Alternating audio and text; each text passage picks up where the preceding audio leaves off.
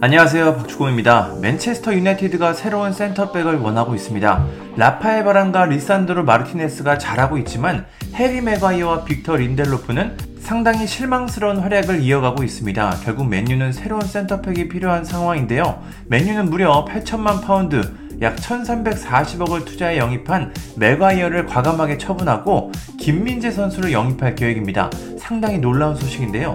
이 내용은 영국 언론 미러에서 보도했습니다. 미러는 맨유는 매과이어를 대체할 수 있는 나폴리의 수비수 김민재를 영입하기 위해 5,300만 파운드, 약 885억 원을 지출할 준비가 됐다. 매과이어는 이번 시즌 대부분을 벤치에 앉아 동료들이 빛나는 모습을 지켜봤다. 맨유는 이번 여름 매과이어를 팔고 2019년 레스터 시티에 지불한 이적료 8천만 파운드 중 일부를 회복하는 제안을 했다. 그렇게 될 경우 맨유는 매과이어의 이탈을 상쇄하기 위해 새로운 센터백 영입을 원할 것이다. 여기서 김민재가 등장한다. 김민재를 영입하려면 바이아웃으로 5,300만 파운드가 필요하다. 김민재는 지난 여름 페네르바체에서 1,700만 파운드, 약 280억으로 나폴리로 이적했지만 바로 자신의 능력을 보여줬다. 그의 엄청난 능력은 나폴리가 33년 만에 우승을 차지하는데 도움이 됐다고 보도했습니다.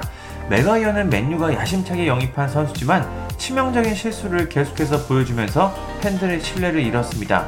이제 맨유는 조금이라도 이적료 회수를 위해서 이번 여름에 그를 처분할 생각입니다. 무려 8천만 파운드가 들었죠. 센터백 중 가장 비싼 선수입니다.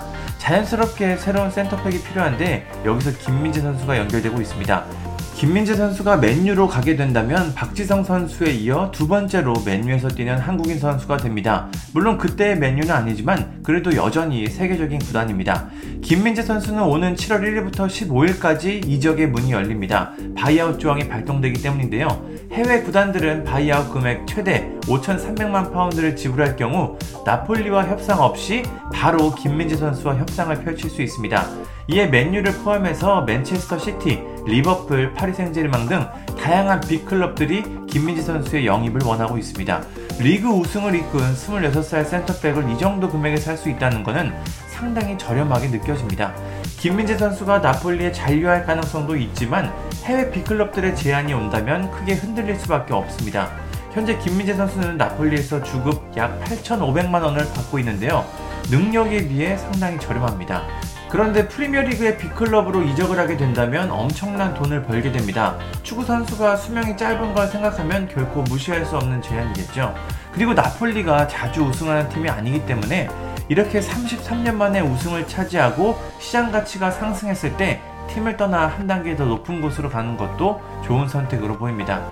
나폴리는 이번 여름 레알 마요르카와 함께 한국을 찾을 예정입니다. 아직 확정된 건 아니지만 시즌이 끝난 후 바로 한국으로 오기 때문에 이적 문제도 상관이 없습니다.